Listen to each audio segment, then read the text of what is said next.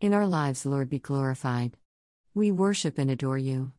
Father, Son, and Holy Spirit, we bless you. Thank you for a new day. We pray that all of our loved ones arose to your glory as well. We pray for all those today that need prayer, and we thank you for our relationship with them.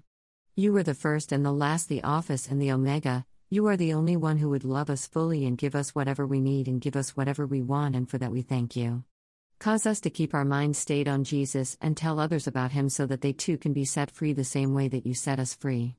Use us, guide us, and thank you for loving us. For all those that are sick and shut and we left them up to you. For anything or anyone that would come against us, we pray for them as well because we know the enemy is using them to hurt us and to break our hearts. Cause us to exercise perseverance and patience and see that we are to pray for the world. For all of those that are practicing witchcraft, astral projection, or any type of evil, we pray for their souls that they may turn to Jesus and see the light.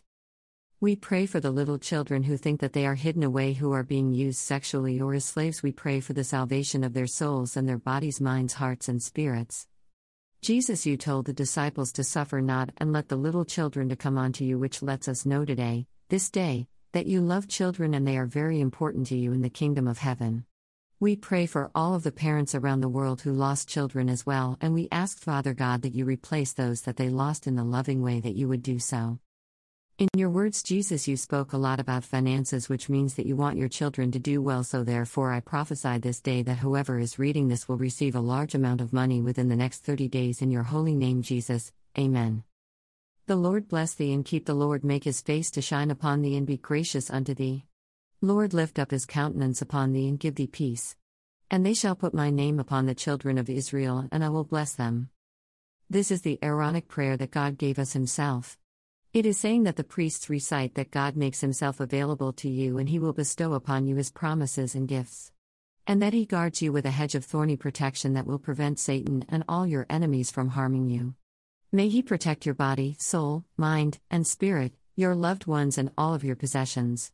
May He illuminate the wholeness of His being toward you, continually bringing you to order, so that you will fulfill your God given destiny and purpose. May He provide you with perfect love and fellowship and give you sustenance, provision, and friendship. May He lift up and carry His fullness of being toward you, meaning that He is supporting you with His divine embrace and His entire being.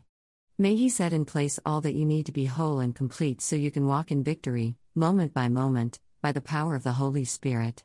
May He give you supernatural health, peace, wealth, safety, soundness, tranquility, prosperity, perfection, fullness, rest, harmony, as well as the absence of agitation and discord.